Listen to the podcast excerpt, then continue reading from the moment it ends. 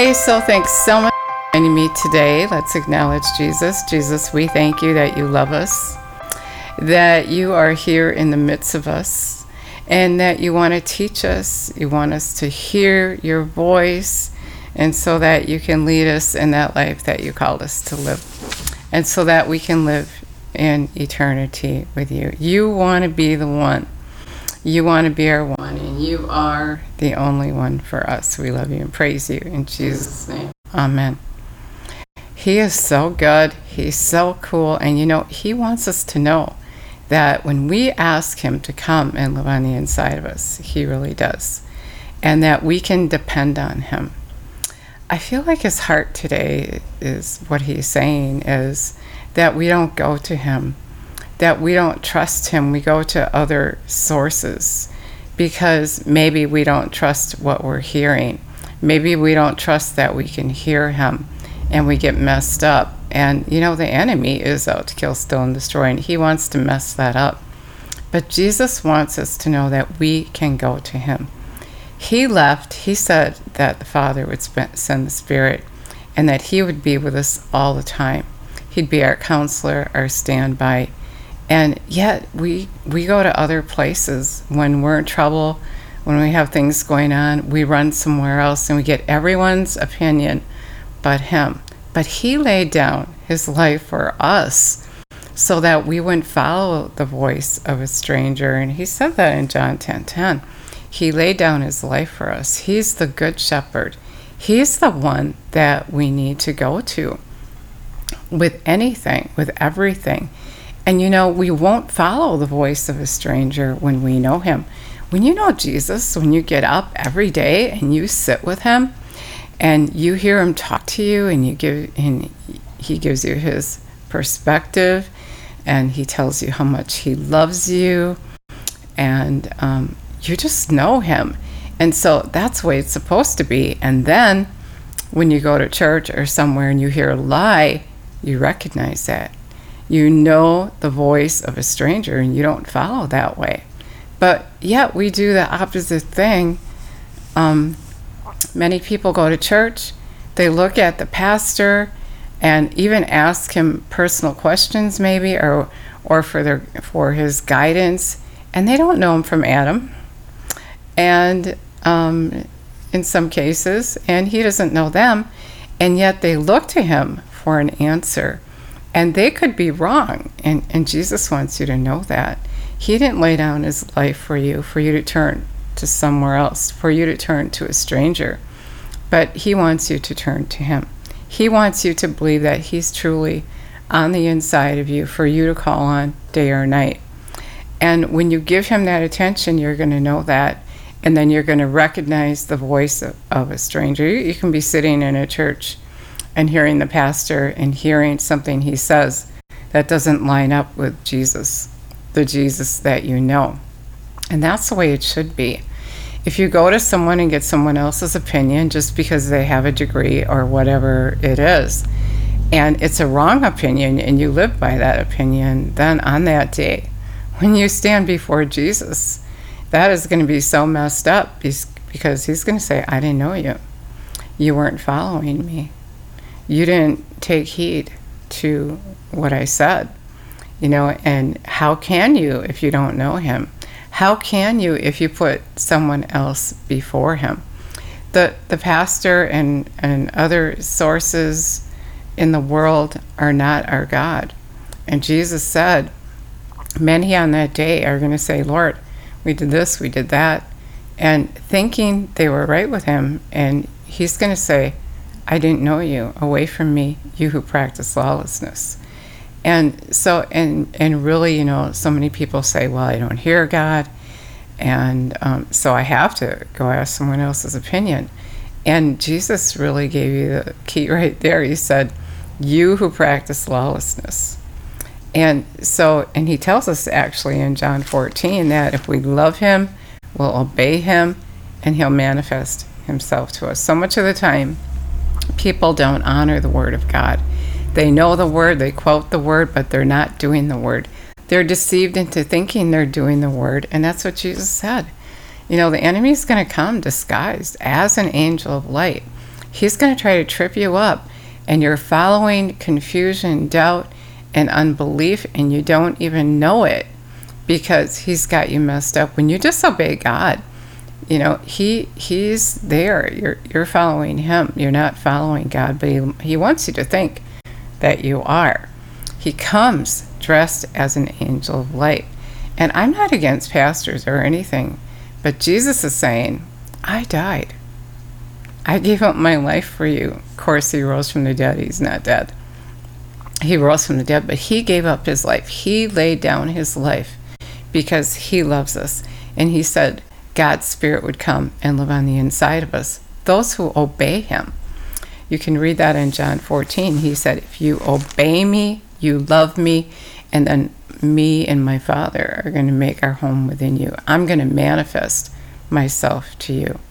So we have to be in agreement with Him. We have to abide with Him. And if we're not, then we're not going to hear Him. He said, Those who love me obey me. And so we got to be sharp to obey Him. We got to constantly be going before Him and ask for correction and say, Teach me your way. I want to obey you. I want to obey you. Show me where I'm missing it. You know, so often I miss it. You know, he tells me to do something and I don't really like what I heard and I don't want to do it. And I don't realize that um, I'm being, I'm trying to think of what he called me self willed. I don't realize I'm being self willed. I'm just like, no, I'm not doing that. And not intentionally saying it that way with disrespect, but thinking that, thinking I can't do it. And that is the voice of the enemy. That's the voice of a stranger. Because God is only going to tell me to do things for my good. He's only directing me down that path He has for me to live the good life. He has a good plan for me. Jeremiah 29 11. And when He tells me what to do, it's for my good. He's leading me in righteousness to that place where I can have happiness, peace, joy, and contentment. And the enemy wants to stop that.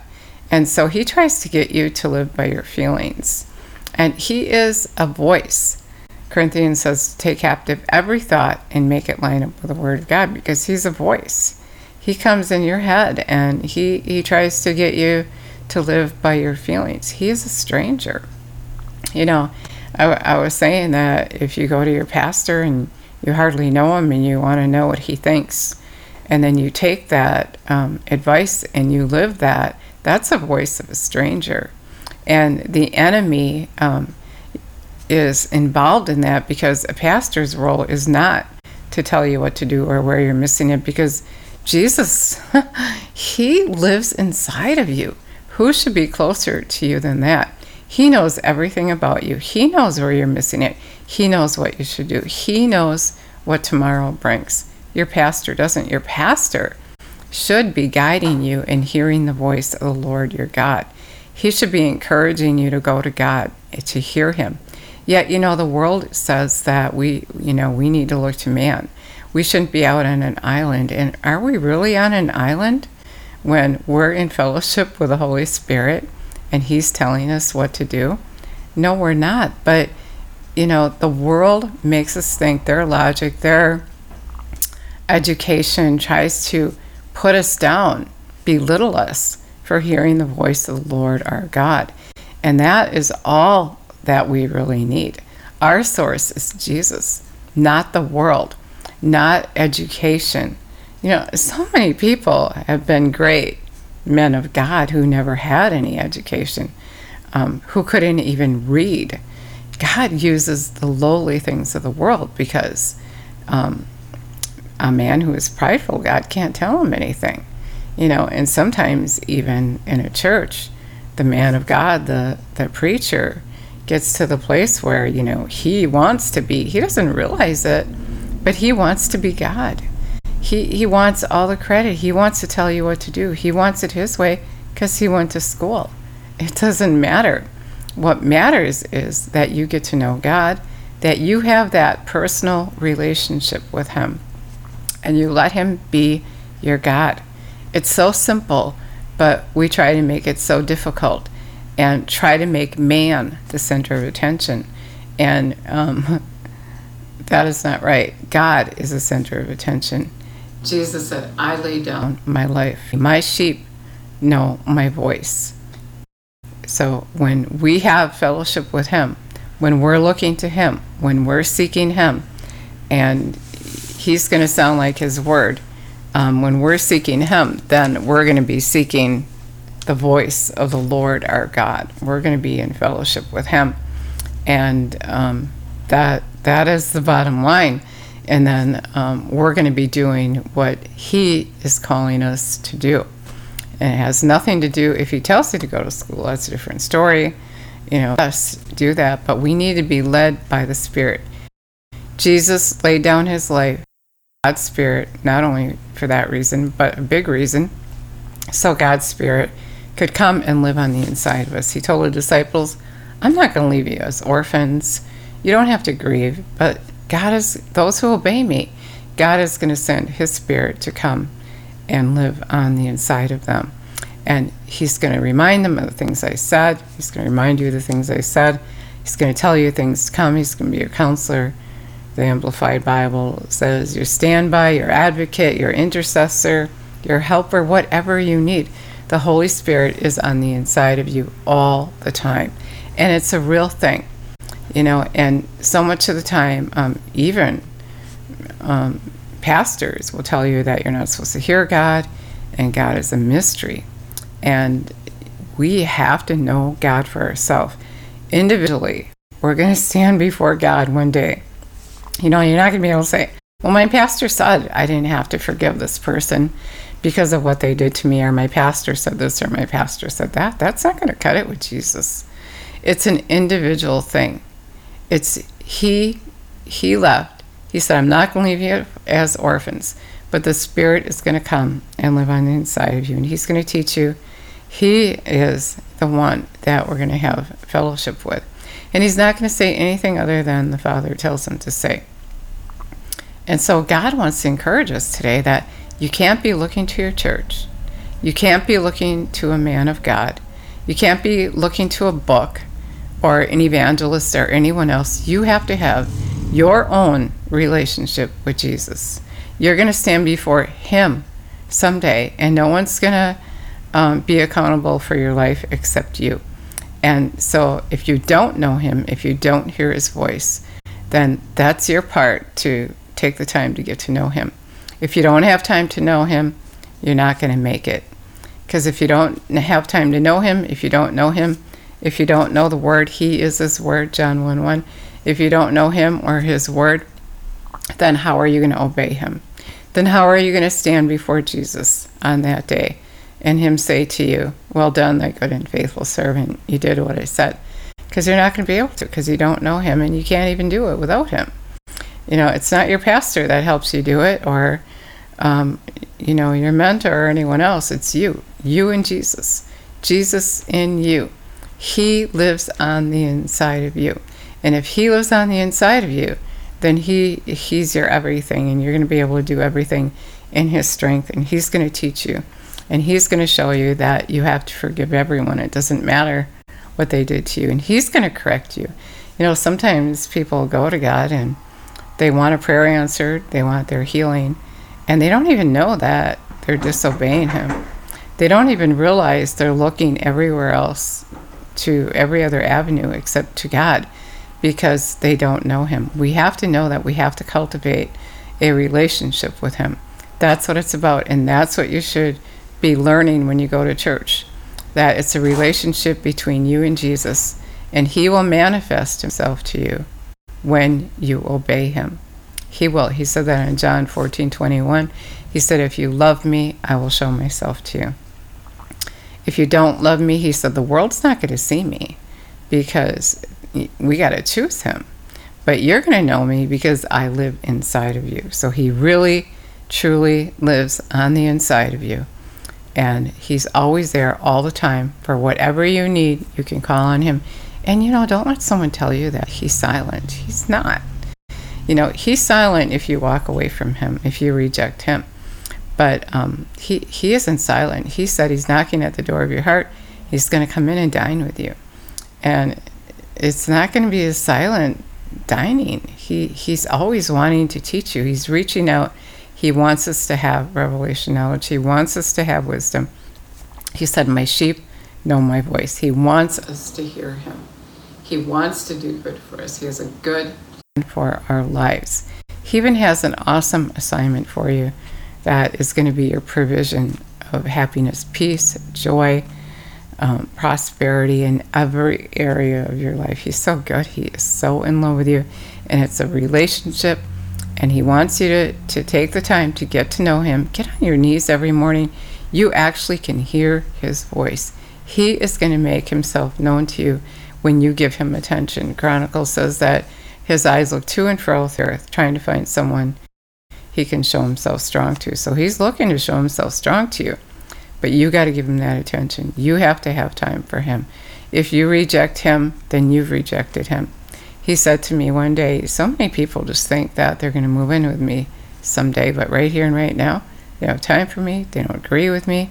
They really want nothing to do with me, but they think they're going to move in with me someday.